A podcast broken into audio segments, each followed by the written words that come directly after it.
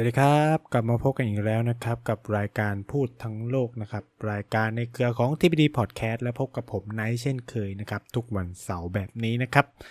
อะสัปดาห์ที่แล้วเนี่ยเราก็คุยกันไปเกี่ยวกับการครบรอบนะฮะสถาปนาความสัมพันธ์ไทยอินเดีย 75 ปี แล้วก็รวมถึงเป็นการครบรอบ 75 ปี แห่งอิสรภาพของอินเดียด้วยนะครับสัปดาห์นี้เนี่ยก็ตามหัวข้อเลย ผมคิดว่า มีหลายคนเนี่ยอยากจะติดตามเรื่องนี้นะครับ ก็เลยเอามาพูดให้ฟังกันนะครับ จริง ๆ ก็มีคนถามเข้ามาว่าให้อัปเดตเรื่องนี้หน่อยนะครับ เพราะว่าเอาเอ่อในตัว Twitter ของผมเองเนี่ยมันก็เหมือนเวียนกลับมานะฮะมีคนเริ่มกลับมากดไลค์ช่วงเวลานี้อีกแล้ว คลิปต่างๆที่เคยลงไปเนี่ยก็ถูกกลับมารีทวีตอีกรอบหนึ่งนะครับ นั่นก็คือเรื่องราวเกี่ยวกับอัฟกานิสถานนะครับ ซึ่งตอนนี้ก็ ครบรอบ 1 ปีเต็มแล้วนะฮะ ของการที่ตาลิบันนะหรือตอริบันนะครับ ขึ้นมามีอำนาจ ในการปกครองประเทศเป็น 1 ปีที่น่าสนใจนะครับ แล้วก็เป็น 1 ปีที่จนถึงวันนี้เนี่ยตาลิบันเองเนี่ย ก็ยังคงนะ ก็ยังคงอยู่ในอำนาจอยู่แล้วก็ มีบางประเทศยอมรับบางประเทศก็ยังไม่ได้ยอมรับนะครับ แล้วก็ยังเผชิญเรื่องราวมากมาย วันนี้ก็เลยจะมาอัปเดตสิ่งที่มันกำลังเกิดขึ้นในอัฟกานิสถานในรอบหนึ่งปีที่ผ่านมา ตลอดจนผมก็จะชวนคุยเนาะเกี่ยวกับเรื่องราวว่าอะไรเป็นความท้าทายของตอริบันในช่วงที่ผ่านมานี้ แล้วก็ในอนาคตเนี่ยอะไรคือสิ่งที่ตอริบันต้องแก้ไขนะครับ มันมีประเด็นอีก มากมายเนาะที่เอ่อเป็นสิ่งที่เราต้องมาทำความเข้าใจกันเนาะคือต้องพูดอย่างนี้ว่าอัฟกานิสถานเนี่ยภายใต้การปกครองของตาลิบันเนี่ยตอหรือตอริบันโอ้ยเอ่อถ้าพูดให้ถูกมันต้องอ่านว่าตอริบันเนาะคืออันนี้คือคำอ่านที่ถูกต้องนะครับเอ่อมันเพราะว่าครับเพราะว่าเขามาจากคำว่าตอลิบที่แปลว่านักเรียนนะครับ กลุ่มนักเรียนนักศึกษาอะไรเงี้ย อ่าฉะนั้นเนี่ยการเปลี่ยนผ่านเนี่ยที่เกิดขึ้นนะครับในช่วงวันที่ 15 สิงหาคม 2021 ในในในปีที่แล้วเนี่ยก็ถือว่ามีความสำคัญต่อประวัติศาสตร์การเมืองอ่าอัฟกานิสถานมากนะครับ เพราะว่านี่เป็นการกลับมาของสาเขาเรียกว่าเป็นรัฐอิสลามอิมเรตแห่งอัฟกานิสถานนะคือปัจจุบันชื่อนี้นะครับ เขาใช้ชื่อนี้เป็นชื่อทางการของเขานะครับ หลังจากการเปลี่ยนแปลง การปกครองเนาะหรือการถอนทหารออกของสหรัฐอเมริกาที่เราก็ได้เห็นภาพโอ้วุ่นวายนะครับ คนเกาะเครื่องบงเครื่องบินใช่ไหมที่มันเกิดการเปลี่ยนผ่านที่ไม่ได้ smooth นักเออเราก็ต้องยอมรับอย่างนี้ เพราะว่าอัฟกานิสถานเนี่ยก็เป็นประเทศที่พึ่งพาอ่อก่อนหน้าเนี่ยพึ่งพาแนวความมั่นคงเนี่ยจากสหรัฐอเมริกาเป็นสำคัญอ่า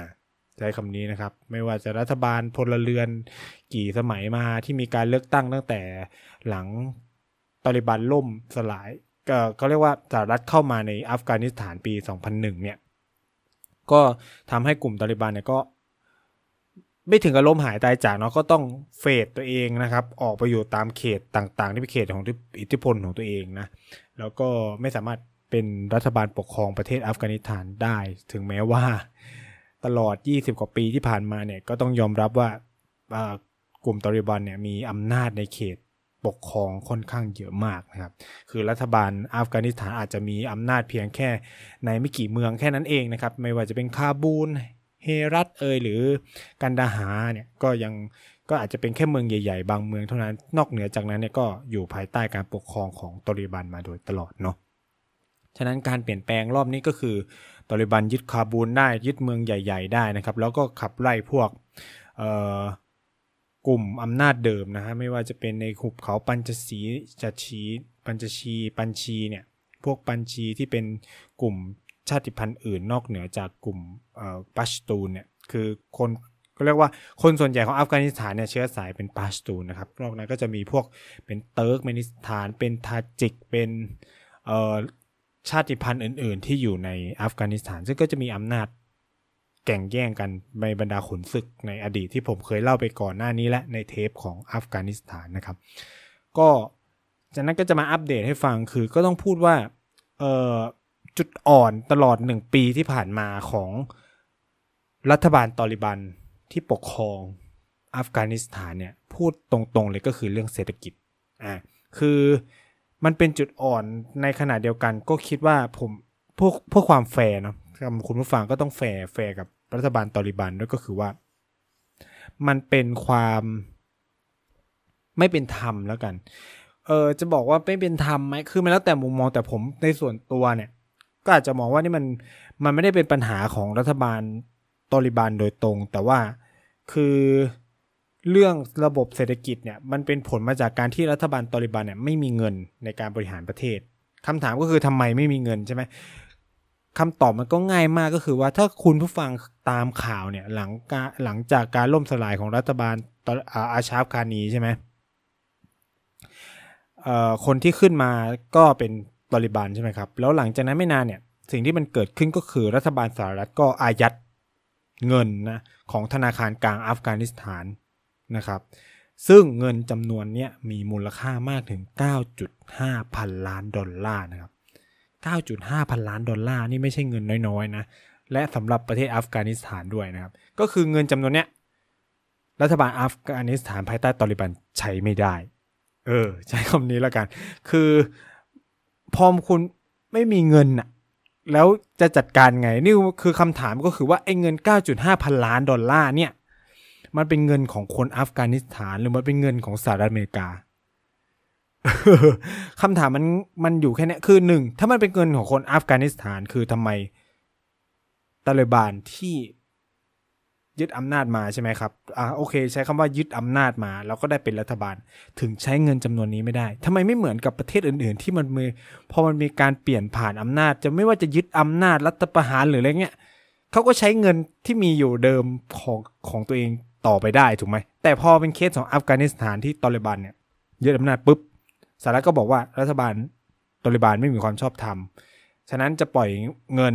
9.5 พันล้านให้ตอริบันไปไม่ได้นะครับ เพราะว่านี่มันเป็นคือในมุมมองของสหรัฐอเมริกาก็มองว่าตอริบันเนี่ยมีความเกี่ยวข้องกับกลุ่มก่อการร้ายถ้าเงินนี้ไป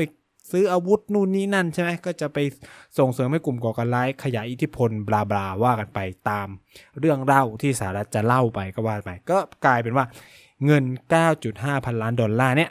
ก็ถูกอายัดไว้นะครับ ซึ่งแน่นอนครับคุณ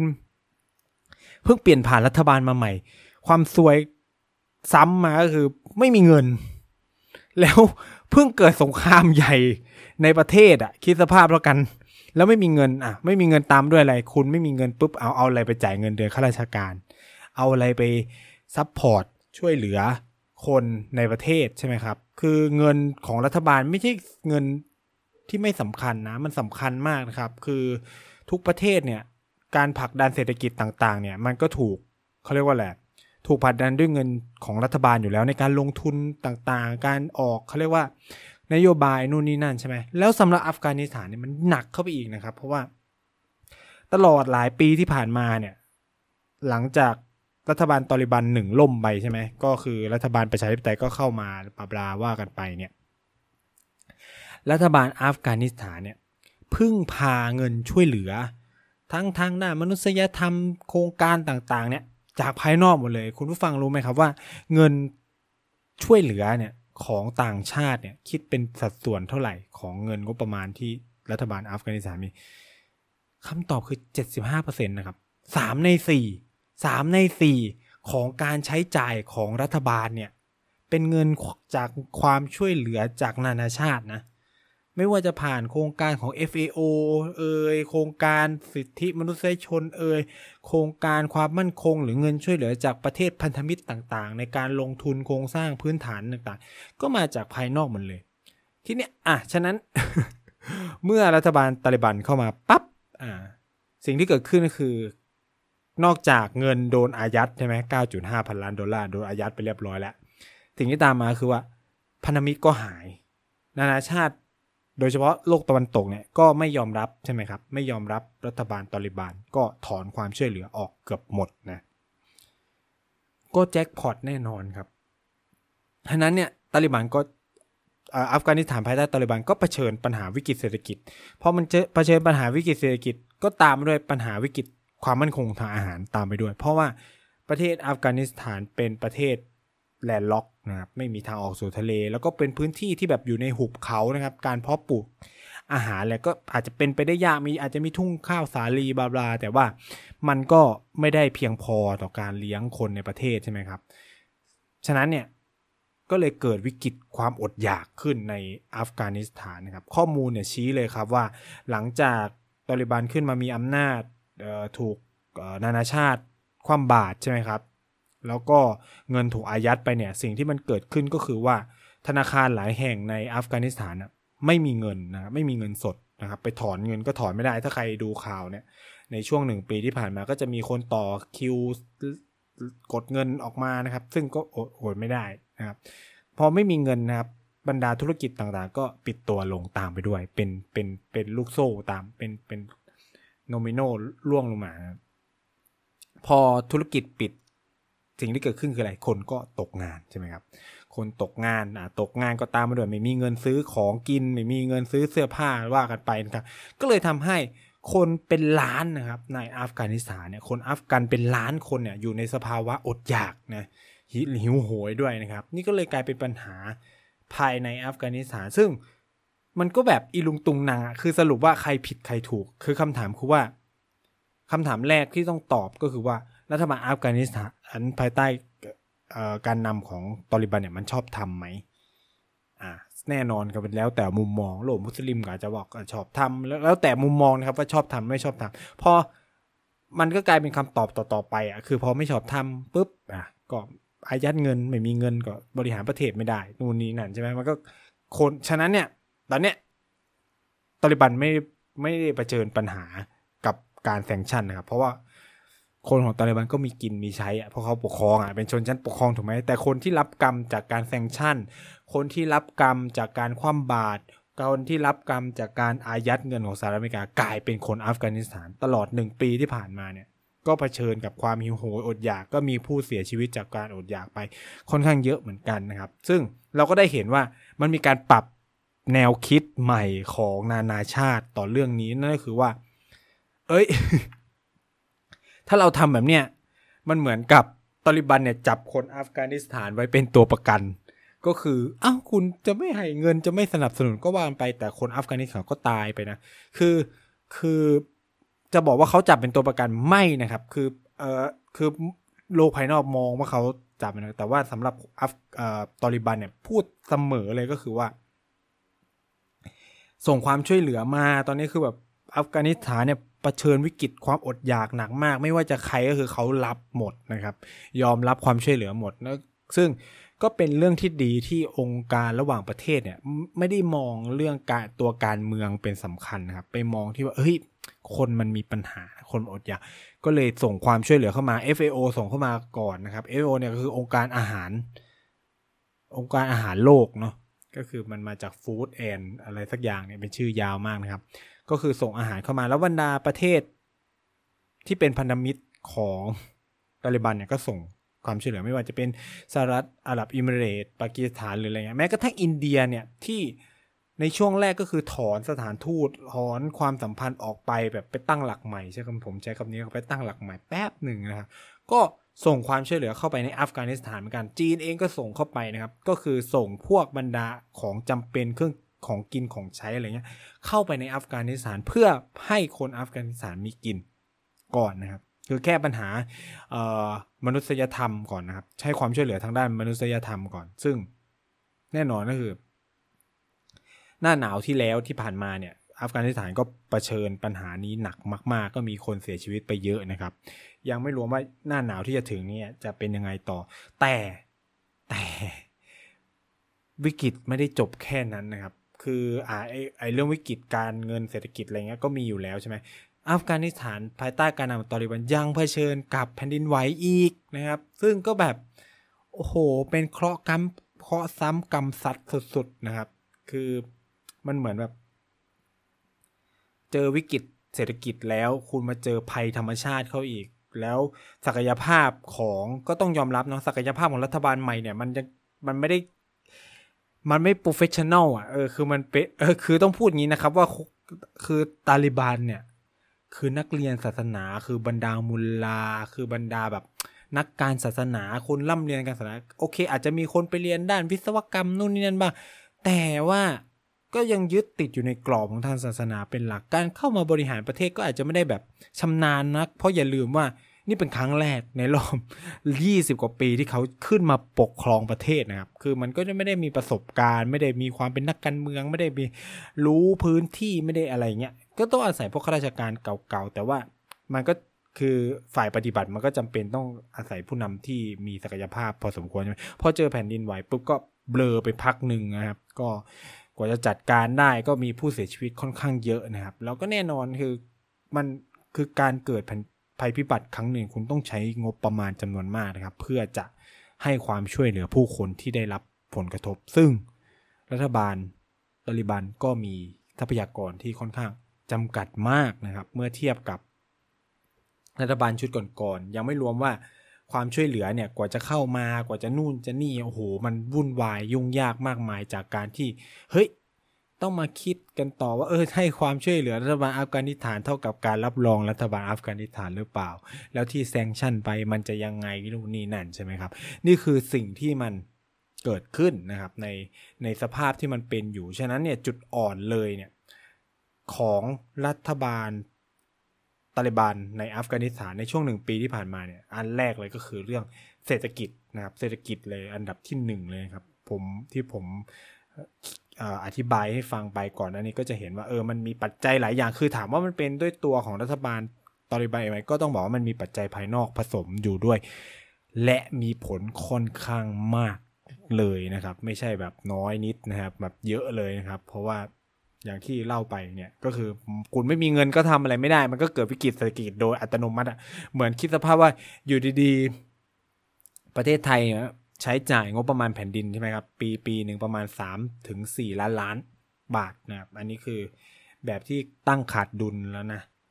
แล้ววันดีขึ้นสมมติว่ามีเงินเออโอเคแบบเคยเคยดูรายงานของความมั่นคงธนาคารกลางหรือแบบธนาคารประเทศไทยไหมคืออยู่ดีไอ้เงินในตรงนั้นอะมันใช้ไม่ได้เลยเออใช้คำนี้ยคือเนี่ยสถานการณ์ของอัฟกานิสถานภายใต้การนำของตาลิบันก็คือสภาพแบบนั้นก็คือ ก็ไม่มีเงิน ไปบริหารก็ทุกอย่างก็ต้องเริ่มกันใหม่หมดอะไรเงี้ยซึ่งอันนี้ก็เป็นจุดอ่อนที่หนึ่งอ่าก็เรียกว่าจะบอกเป็นสภาพการทางเศรษฐกิจนะครับของการนำของตาลิบันแล้วกัน แต่ว่าอีกเรื่องหนึ่งที่ทั่วโลกไม่เชิงว่าทั่วโลกใช่ไหมว่าโลกตะวันตกแล้วก็หลาย ๆ ประเทศเนี่ยให้การจับตามาก ๆ ภายใต้การนำของรัฐบาลตาลิบันก็คือเรื่องของผู้หญิงเนาะคือตาลิบันเนี่ย มีชื่อเสียใช่ไหมมีชื่อเสียอย่างมากก็คือเรื่องของสิทธิสตรีเรื่องของผู้หญิงมาตั้งแต่สมัยยุคที่เขาเป็นรัฐบาลครั้งแรกเลยนะครับ ช่วงแรกเลยก็คือ มีการมองว่าเออก่ตาลิบันเนี่ยกดขี่ผู้หญิง ทั้งที่มันน่าสนใจตรงที่อะไรรู้ไหมครับ ตรงที่การเกิดขึ้นของกลุ่มตาลิบันเนี่ยคือการปลดแอก ช่วยเหลือผู้หญิงจากบรรดาขุนศึก ที่ตอนนั้นก็มีการข่มขืนมีนู่นมีนี่กันเยอะแยะมากมาย คือการลุกขึ้นมาของตาลิบันเพื่อจะเปลี่ยนแปลงอัฟกานิสถานคือช่วยผู้หญิงนะครับ คือน่าสนใจตรงนี้ แต่ว่าพอมันไปปันมากันนู่นกันนี่ก็คือหลายคนเนี่ยนักวิชาการโดยเฉพาะทางฝั่งไทยหรือนักวิชาการด้านอิสลามศึกษาเนี่ยเขาก็มองว่าปัญหาของตาลิบันกับเรื่องสิทธิสตรีเนี่ยมันมาจากการตีความที่แบบเคร่งครัดจนเกินไป คือ คือต้องพูดอย่างนี้ว่าตอริบันเนี่ยได้รับอิทธิพลทางความคิดทางศาสนามาจากสำนักคิดแบบอินเดียแล้วก็ปากีสถานเนาะแต่ว่าก็คือเอ่อจากที่ผมเคยสนทนากับบรรดารุ่นพี่แล้วก็อาจารย์เนี่ยที่เขาศึกษาเรื่องเกี่ยวกับอิสลามเนี่ยเขาก็พูดกันชัดเจนมากกุลอานเนี่ยคัมภีร์ทางศาสนาของอิสลามเขาก็เขียนชัดเจนว่าชายกับหญิงเนี่ยมีสิทธิเท่าเทียมกัน แล้วก็ฉะนั้นมันก็รวมถึงการศึกษาด้วยถูกไหมครับ ซึ่ง ปัญหาคือว่าพอมันมีการตีคือผมไม่บอกว่าตีความผิดหรือถูกเนาะคือมันมีการตีความที่เข่งคัดเนี่ย สิ่งที่มันเกิดขึ้นคือตาลิบันไปตีความว่าเออแบบ ผู้ชายผู้ชายผู้หญิงไม่ควรออกนอกบ้านหรืออะไรประมาณนี้ก็ก็นำไปเพราะไม่ปลอดภัยบาบลาอะไรเงี้ยก็เลยไม่ควรไปโรงเรียนนู่นนั่นก้องร้อยทุกอย่างมันพร้อมก่อนอะไรเงี้ยฉะนั้นเนี่ยมันก็เลยเป็นสิ่งที่กลายเป็นดาบสอง คือมันเหมือนเป็นเหรียญสองด้านแล้วกันคือตาลิบันมองด้านหนึ่งก็มองเรื่องความปลอดภัยของผู้หญิง แต่ว่าอีกด้านนึงคือว่าคุณไม่ยอมให้เขาไปเรียนหนังสือ อะฉะนั้นแล้วแต่ว่าใครจะมองด้านดีด้านเสียอะไรอะไรเงี้ยเพราะว่าในอดีตเนี่ยอัฟกานิสถานมันเผชิญการลักพาตัวผู้หญิงเยอะมากอ่าอันนี้ต้องพูดไปก่อน ฉะนั้นเขาก็เลยแบบเฮ้ยถ้าไปโรงเรียนแล้วมันโดนลักพาตัวทำไงอะอันนี้ความคิดแบบตาลิบันเขานะครับตาลิบันเขาก็คือบอกว่าอะงั้นก็ไม่ไม่ต้องก็คืออยู่บ้านดีกว่าอะไรเงี้ย เออจะได้แบบไม่ต้องเจอปัญหานี้ แต่ว่าในสำหรับโลกตะวันตกโลกเสรีบรรดาประเทศต่างๆก็มองเฮ้ยเนี่ยมันเป็นการไม่ให้ผู้หญิงไปเรียนหนังสือกดขี่ผู้หญิงหรือเปล่าอะไรเงี้ยรวมถึงอันนี้ยังอธิบายถึงการไปทำงานด้วยของผู้หญิงนะครับ ก็อย่างว่ากดขี่แบบ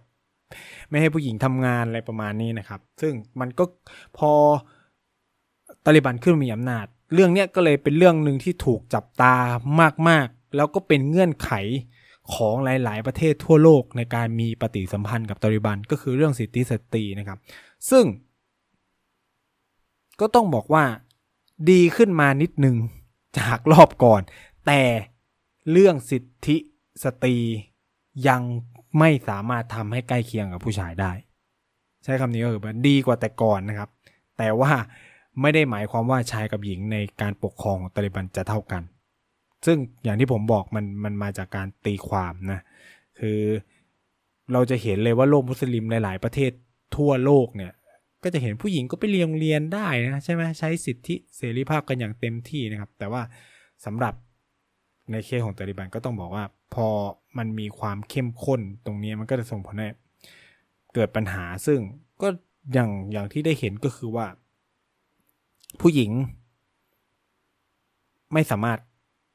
พอขึ้นมามีอำนาจปุ๊บก็ไม่สามารถออกไปทำงานนอกบ้าน แล้วก็หลายบริษัทเนี่ยในอัฟกานิสถานก็เริ่มมีนโยบายเปลี่ยนพนักงานผู้หญิงมาเป็นผู้ชายแทนนะครับ หรือสำนักข่าวก็จะเห็นชัดเลยว่าผู้ประกาศข่าวก็เปลี่ยนมาเป็นผู้ชายแทนอะไรเงี้ยแล้วก็นักเรียนหญิงหลายคนเนี่ยก็ไม่มีโอกาสได้เรียนหนังสือด้วย อันนี้ก็จะเป็นปัญหานะคือตาลิบันเขาบอกว่าเอ้ยแบบมันเพิ่งเปลี่ยนผ่านการปกครองเนาะมันก็อาจจะมีเออปัญหา ข้างในอะความไม่ปลอดภัยบางอย่างแค่นั้นก็หยุดเรียนไปก่อนอะไรเงี้ยแต่ความงงคือว่าทำไมบังคับใช้กับผู้หญิง อย่างเดียว ไม่บังคับใช้กับผู้ชายโอเค แบบข้าจะมองว่าผู้ชายปกป้องตัวเองได้หรือเปล่าอะไรเงี้ย แต่ว่ามันก็แบบคือแบบคนข้างนอกมองอะ มองตาก็รู้ใจอะ มองก็รู้ว่าแบบ อืม ไม่น่าใช่นะอะไรเงี้ยก็คือเนี่ยปัญหาเรื่องสิทธิสตรีก็เลยยังเป็นเรื่องที่ ตาลิบันยังแก้ไม่ได้นะครับ แล้วก็เป็นหนึ่งปีที่ผ่านมาเนี่ยก็ได้เห็นเลยว่าสิทธิสตรีของของคนอัฟกานิสถานมันลดลงเยอะมากนะครับ แม้เห็นเราจะเห็นผู้หญิงออกมาประท้วงบ่อยเหมือนกัน แล้วก็โดนปราบปรามอะอันนี้ก็เลยเป็นสิ่งที่หนึ่งปีที่ผ่านมา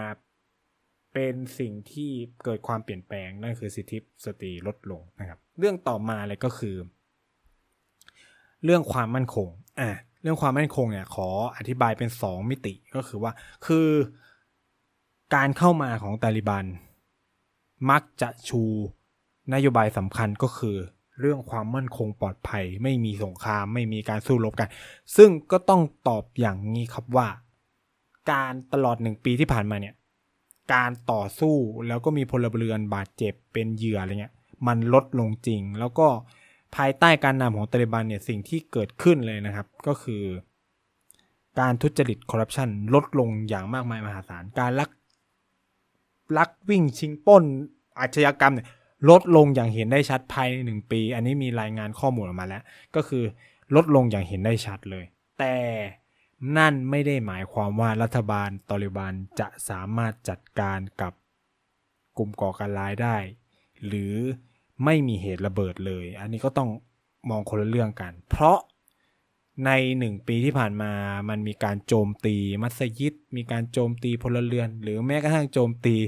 กลุ่มแกนนำของตาลิบันเอง บ่อยครั้งมาก โดยเฉพาะจากกลุ่มกองกำลังติดอาวุธที่ชื่อว่า ISIS-K หรือ Islamic State โคราซานนะครับ ก็คือ IS แห่งโคราซานเนี่ย ก็ยังเคลื่อนไหวอยู่นะครับ แล้วก็มีการโจมตีมัสยิดมีคนเสียชีวิตอยู่นะครับ ไม่ใช่ว่ามันหายไปเลยแบบร้อยเปอร์เซ็นต์มันยังไม่ร้อยเปอร์เซ็นต์นะครับ มันยังเหลือประมาณ มันแบบอาสักหายไปประมาณเจ็ดสิบเปอร์เซ็นต์อะให้เจ็ดสิบเปอร์เซ็นต์นะครับ มันลดลงไปเยอะเพราะว่าก่อนหน้านี้มันก็คือไอซิดก็วิ่งเต้นเคลื่อนไหวนู่นนั่นมีหลายอย่างนะครับ แล้วก็ยังมีการก่อกวนจากกลุ่มนักรบในหุบเขาปัญจชี ที่ก็ยังไม่วางอาวุธเต็มที่นะครับแม้ว่าผู้นำก็จะหนีไปแล้วก็ตาม แต่ก็ยังสู้กับตอริบันอยู่ ฉะนั้นตอริบันเนี่ยในเชิงความมั่นคงตอนนี้ก็คือมี 2 กลุ่มเนี้ยที่เขาต้องจัดการคือ ISIS-K กับพวกนักรบในขุบเขาปัญชชีที่ยังเคลื่อนไหวอยู่ เพราะคืออย่างกลุ่ม ISK เนี่ย คือต้องเพราะว่าต้องบอกงี้ครับว่า ไม่ถูกกับตาลิบันมาตลอดนะครับเขาลบเขาฆ่ากันมาตลอดนะครับ แล้วก็ ไม่ได้ลงหัวจมท้ายกันมาตลอดเลย แล้วเขาก็ไม่อยากให้ ISK มาเคลื่อนไหวในอัฟกานิสถานด้วย คืออันนี้เคยเคยอธิบายไปบ้างบางส่วนแล้วว่ามันมีการประทะกันอยู่แล้วอะไรเงี้ยครับปัจจชีก็ชัดเจนว่าเขาก็สู้กันมาก่อนหน้านี้ก่อนที่มันจะมีการเปลี่ยนผ่านการปกครองอย่างชัดเจน ครบถ้วนอะไรเงี้ยใช่ไหม จนตอริบันยึดครองกรุงคาบูล ยึดครองเขตปัญจชีได้นะครับ ก็อันเนี้ยมันก็จะเป็นสิ่งที่เรียกว่า แม้ว่ารัฐบาลตาลิบันจะพยายามขายภาพ ความมั่นคงปลอดภัยนะครับ แต่ว่านั่นไม่ได้หมายความว่ามันจะหายไปทันทีมันยังมีอยู่ แต่ว่าโอ้อย่างที่ผมอธิบายไปคือมันลดน้อยลงไปเยอะมาก ซึ่งอันเนี้ยมันเป็นความสำเร็จหนึ่งนะที่ตาลิบันก็ขายได้แหละเออ แล้วก็อย่างที่พูดไปก็คือว่ามันการทุจริตเนี่ย ซึ่งเป็น เออเขาเรียกว่าอะไรเป็นลากเสียเป็นปัญหาของสังคมอัฟกานิสถานมาตลอด แล้วก็เป็นเหตุผลที่ทำไม คนอัฟกานิสถานไม่ให้การสนับสนุนรัฐบาลประชาธิปไตยมากนัก หรือนิ่งเฉยมากตอนที่ตาลิบันยึดอำนาจได้สำเร็จเนี่ย ก็คือเรื่องคอร์รัปชันในรัฐบาลก่อนนี้ ซึ่งมันลดลงอย่างเห็นได้ชัดนะครับ แล้ว น่าสนใจจากข้อมูลของ Foreign Policy นะครับ ก็มีการพูดถึงว่า สิ่งที่ตาลิบันทำแล้วประสบความสำเร็จอย่างน่าตื่นตะลึงก็คือว่ารัฐบาลอัฟกานิสถานภายใต้การนำของตาลิบันเนี่ยประสบความสำเร็จในการแสวงหารายได้ที่เพิ่มขึ้น ซึ่งอันเนี้ยผมคิดว่ามันเป็นผลมาจากการที่ไม่สามารถเอาตังที่โดน อะไรเรียกว่าโดนอายัดไว้รวมถึงโดนแซงชั่นเนี่ย มันก็ต้องเป็นเหตุให้รัฐบาลมาต้องหาตังค์ถูกไหมล่ะเออแล้วก็คือรัฐบาลของตาลิบันเนี่ยหรือตาลิบันภายใต้การปกครองก่อนเนี่ยเขาก็มีระบบภาษีระบบเก็บเงินอะไรในเครือของเขาอะอยู่ก่อนหน้านี้แล้วนะเออมันก็เอาตรงเนี้ยมาปรับประยุกต์ใช้มันก็เลยประสบความสำเร็จมากๆนะครับ ในการหาเงินเพิ่ม ซึ่งอันนี้ค่อนข้างน่าสนใจในเชิงการเงินการคลังนะเออว่าเออเขาไปจัด คือแบบในเชิงรายละเอียดเนี่ยก็ยังยังไม่ได้เห็นนะว่ารายได้ของรัฐบาลตาลิบันเนี่ยปัจจุบันเนี่ยมันมาจากอะไรบ้างนะครับ อาจจะมาจากภาษีนู่นนี่นั่นแหละ แล้วก็รวมถึงมันมีการเอ่อทำลายไล่ฝิ่นอะไรเยอะแยะมากมายนะครับ ในในอัฟกานิสถานที่มันจะเป็นแหล่งผลิตเฮโรอีนต่อไปอะไรเงี้ยอันเนี้ยก็เป็นความสำเร็จหนึ่งของตาลิบันเหมือนกันนะครับ ที่ที่เข้าไปจัดการกับเรื่องพวกนี้ได้นะครับ ถือว่าเป็นความสำเร็จ ครั้งสำคัญนะฮะ อันนี้ก็จะเป็นภาพรวม 1 ปีที่ผ่านมาก็จะได้เห็นว่า ในเชิงเศรษฐกิจเป็นแบบนี้นะครับ ในเชิงความมั่นคงแบบนี้ แล้วก็ในเชิงการเมืองเนี่ยก็อธิบายได้ว่าเขาคอนโทรลอำนาจได้แบบเบ็ดเสร็จแต่แต่เราเห็นเขารางบางอย่างนะครับ ของการปริแตกของกลุ่มต่างๆ ในตอริบันเองจากมุมมองที่ต่างกัน เช่นมันมีกลุ่มที่พยายามจะปฏิสัมพันธ์กับโลกภายนอก กับกลุ่มที่พยายามเป็นแบบเป็นกลุ่มสุดโต่งอะที่แบบเฮ้ยจะไปตามตะวันตกหรือโลกภายนอกหมดเลยไม่ได้ อย่างเช่นเคสของการอนุญาตให้เปิดโรงเรียนสำหรับผู้ใหญ่เนี่ยก็คือมหาวิทยาลัยเนี่ยก็มีการถกเถียงกันมากว่าสรุปแล้วอนุญาตหรือไม่อนุญาตอะไรเงี้ยก็มีกลุ่มที่สนับสนุนกับกลุ่มไม่สนับมันก็เลยมีปัญหากันนะครับภายในกลุ่มตาลิบันเองด้วย ซึ่ง มีการทำนายกันว่าในอนาคตก็อาจจะกลายเป็นการต่อสู้ภายในของตอริบัน แล้วก็อาจจะเกิดการแตกออกนะครับ ซึ่งอันนี้ก็จะเป็นปัญหาต่ออัฟกานิสถานในอนาคตนะครับ ถ้ามันเกิดเรื่องเหล่านี้จริง ๆ เนาะคือมันไม่สนุกอะก็คือเพราะว่าอะไรคือตอริบันมีอาวุธ นะครับ ก็คือเขาก็จะหยิบอาวุธสู้กันกลางเมืองก็ได้อะไรเงี้ยคือถ้ามันไม่สามารถเปลี่ยนผ่านกันได้หรือคุยกันได้แบบลงตัวอะไรเงี้ยเพราะว่ากลุ่มสุดโต่งก็จะมีพื้นฐานการมองทางประเด็นทางศาสนาของเขาอะไรแล้วก็คือทุกคนมีมีปืนนะเออใช้คำนี้กันทั้งสองฝ่ายที่สนับสนุนไม่สนับสนุนแนวคิดอะไรก็คือมีปืนเออใช่ไหมดังนั้นมันก็มีโอกาสที่มันจะลบกันได้นี่ก็เป็นในเชิงการเมืองเนี่ย ภาพภายนอกอาจจะดูสมูทเออดูนิ่งนะครับ แต่ว่าคลื่นใต้น้ำกำลังปั่นป่วนนะครับ ในในการเมืองของตาลิบันเองนะ ซึ่งก็ต้องมาจับตาดูกันต่อไปนะครับ ซึ่งสำหรับมุมมองต่ออนาคตเนี่ย สิ่งที่มันน่าสนใจแล้วก็นะเออหนึ่งปีที่ผ่านมาเนี่ยตาลิบันก็มีการปรับแนวนโยบายต่างประเทศนะผมใช้คำว่าแนวนโยบายต่างประเทศรวมถึง โลกเองเนี่ยก็มีการปรับแนวนโยบายต่างประเทศต่อตาลิบันเยอะมาก คือตาลิบันในยุคแรกในสมัยแรกเนี่ยก่อนปี 2001 ใช่ไหมมีแค่ 3 ประเทศที่รับรองรัฐบาลตาลิบันนั่นก็คือซาอุดีอาระเบียสหรัฐอาหรับเอมิเรตแล้วก็ปากีสถานเนี่ยแต่รอบนี้เนี่ยก็ต้องบอกว่าถึงจะไม่รับรองตรงๆ แต่ก็เห็นความร่วมมือระหว่างรัฐบาลอัฟกานิสถานกับประเทศเหล่านั้น แน่นอนปากีสถาน เพื่อนบ้านใกล้ชิดแนบแน่นมีความสัมพันธ์ทั้งความการเมืองและที่สำคัญคือมีความสายสัมพันธ์ทางด้านชาติพันธุ์ด้วย เพราะว่าเขาคนปัชตูนก็มีอยู่ในในเขตของปากีสถานเอง แล้วก็ปากีสถานเนี่ยก็ต้องการตาลิบันเพื่อจัดการกับพวกกลุ่มตาลิกตาอีตาลิบันเนี่ยที่มันเป็นอีกกลุ่มหนึ่งนะครับที่ความคิดมันขัดแย้งกันอยู่นะเออ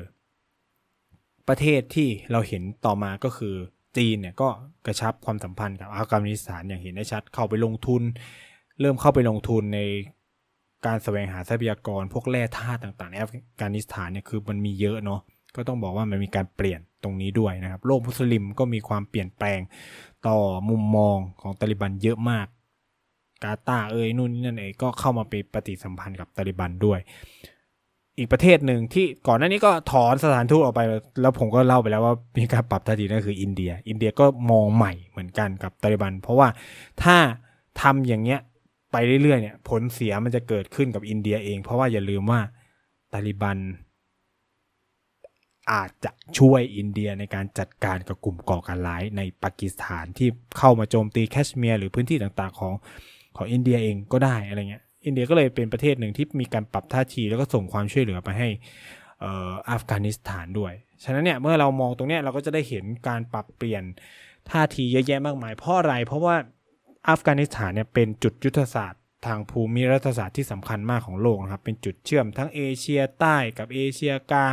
เอเชียตะวันออกกับเอเชียตะวันตกก็คือตะวันออกกลางเนี่ย หรือแม้กระทั่งจุดเชื่อมไปยังยูเรเชียเองเนี่ย ก็จะมีอัฟกานิสถาน เป็นตรงกลาง แล้วประเทศนี้ก็ยังมีแร่ธาตุเยอะแยะมากมายด้วยนะครับ ตรงนี้เองก็เลยทำให้ประเทศนี้มีความสำคัญมากต่อโลกใบนี้ ฉะนั้นหนึ่งปีภายใต้การนำของตาลิบันชุดสมัยที่สองตาลิบันสองจุดศูนย์เนี่ยเขาเรียกได้ว่ามันเปลี่ยนไปจากตาลิบันหนึ่งจุดศูนย์เยอะพอสมควร โดยเฉพาะการเมืองโลกที่มันเปลี่ยนไปด้วย มันก็เลยทำให้บทบาทของ อัฟกานิสถานหรือบทคือหรือการรวมหัวกับแซงชั่น อัฟกานิสถานไม่เกิดขึ้น เพราะว่าโลกได้เห็นถึงการดีคลายเนาะการถอยถดถอยของสหรัฐอเมริกานะครับเนี่ยเคสของตาลิบันเนี่ยก็ชัดเจนว่าสหรัฐอเมริกาถดถอยลงไปมากดังนั้นเนี่ยโลกไม่ทำตามคำสั่งของสหรัฐอเมริกาอีกแล้วนะครับคือ ต่างคนก็ต่างมีนโยบายต่ออัฟกานิสถานที่ไม่เหมือนกันเลย ไม่ได้แบบแต่ก่อนนี้ชี้นกเป็นนกชี้ไม้เป็นไม้ใช่ไหมสั่งอะไรก็ทำกันเกือบจะหมดอะเออ ใช้คำนี้ครับตอนนี้มันเปลี่ยนไปหมดแล้วนะฮะอันนี้เองก็เป็นโชคไม่ถึงไม่โชคดีก็เป็นข้อที่ทำให้อัฟกานิสถานไปได้ตาลิบัน 2.0 เนี่ยมันเปลี่ยนโฉมไปเยอะ แล้วก็ตาลิบัน 2.0 เองเนี่ย ก็มีความคิดที่เปลี่ยนไปเท่าทันโลกมากยิ่งขึ้น จากแต่ก่อนใช่ไหม1.0เนี่ยโอ้เป็นมุลลากันหมดเลย เป็นนักการศาสนากันซะเยอะ แต่เดี๋ยวนี้เนี่ยคือในกลุ่มตาลิบันมีคนเรียนมีการศึกษาสูงนะครับจบปริญญาเอก จบด้านวิทยาศาสตร์ จบด้านวิศวกรรมศาสตร์ จบด้านสังคมศาสตร์ จบหลากหลายด้านมาก ซึ่งตรงนี้มันก็ทำให้รัฐบาลตาลิบันเนี่ยใหม่เนี่ยมีศักยภาพขึ้นมาบ้างนะครับ คือ แม้ว่ามันจะไม่ได้เต็มเปี่ยม แต่ว่าก็เรียกได้ว่ามันมีศักยภาพสูงกว่าเดิมนะฮะตรงนี้ก็ทำให้การบริหารจัดการประเทศหนึ่งปีที่ผ่านมาก็เอาตัวรอดมาได้ คือ คือต้องยอมรับว่าเก่งนะ คือคุณไม่มีเงิน คุณไม่มีอะไรเลยอะ่ะแต่ก็นำประเทศมาโอเคแหละ มันมันถามว่าระหว่างทางมันมีคนตายไปเยอะไหมก็เยอะอ่าอันนี้ก็ต้องยอมรับว่าเอ่อตรงนี้ก็ต้องเป็นจุดบอด ของอย่างที่ผมเล่าไปก็คือในเชิงเศรษฐกิจเนี่ยถือว่าจุดบอดมากแต่ว่าถามว่ามองในภาพรวมกับสภาพที่แบบไม่มีเงินไม่มีอะไรเลยอะ่ะ ประเทศที่ไม่มีอะไรเลยอะ่ะ คือมันเหมือนแบบเออก็เอารอดกันมาได้ ซึ่งบางคนก็อาจจะอธิบายว่าเออเนี่ยก็เพราะแบบเสรีภาพสื่อก็ไม่มีไง นู่นนี่นั่นก็ไม่มีไง มันก็เลยนู่นนี่นั่นใช่ไหมครับ แต่ว่า แล้ว คือก็อย่างที่พูดไปอะ มันก็อยู่ในสภาพที่ว่า เฮ้ย สรุปแล้วความชอบธรรม ไง คือการตีความเรื่องประชาธิปไตยก็แน่นอนคือ ในหลักคิดแบบศาสนาอิสลามมันไม่มีเรื่องเนี้ยเออแล้วตอริบันเขาเป็นนักการศาสนาอะไรเงี้ยเขาก็จะแบบมองเรื่องประชาธิปไตยยังไงเขาก็มองว่าเนี่ยก็เขาก็ได้รับการสนับสนุนของผู้คนไหมจนเขามายึดครองอำนาจได้เลยประมาณนี้นะครับ อันนี้ก็คือแล้วแต่คำอธิบายนะคือ ผมไม่ได้บอกว่าอันแบบไหนมันถูกมันผิด แต่ว่าเราต้องเข้าใจบริบทและมุมมองในแต่ละแง่คิดเนาะก็คือ ตอริบันเขาก็มองแบบเนี้ยโลกตะวันตกก็จะมองอีกแบบหนึ่งใช่ไหมมันก็เนี่ยมันก็เป็นการประทะกันของอารยธรรมโลกไง Cash of Civilization นะครับ มันก็จะมีมุมมองที่ต่างกันซึ่งโอเคมันไม่เวิร์กแล้วนะฮะ ก็นี่ก็เป็นการอัปเดตนะเเรื่องราวของอัฟกานิสถาน 1 ปีที่ผ่านมานะครับ ก็หวังว่าคุณผู้ฟังน่าจะได้เห็นภาพมากยิ่งขึ้นว่าเฮ้ยมันเกิดอะไรขึ้นบ้างในรอบ 1 ปีที่ผ่านมา ภายในประเทศแห่งนี้นะครับมันเกิดการเปลี่ยนผ่านเยอะแยะมากมายนะฮะคือตรงนี้เองเนี่ยก็เรียกได้ว่ามีความสำคัญต่อโลกเราด้วย แล้วก็รวมถึงไทยเราด้วยนะครับ คือยังไงก็ต้องติดตามกันต่อไปว่าอัฟกานิสถานในวันหน้าจะเดินไปยังไงจะประสบความสำเร็จหรือล้มเหลว จะกลายเป็น failed state ไหมหากอย่างที่ผมเล่าไปหากเกิดการปะทะกันเอง เกิดการแตกกันของกลุ่มตาลิบันอะไรเงี้ย ถ้ามันเกิดเนาะก็หวังว่ามันจะไม่เกิด เพราะว่าสุดท้ายแล้วคนที่รับผลกระทบเนี่ยก็คือประชาชนชาวอัฟกานิสถานนะครับ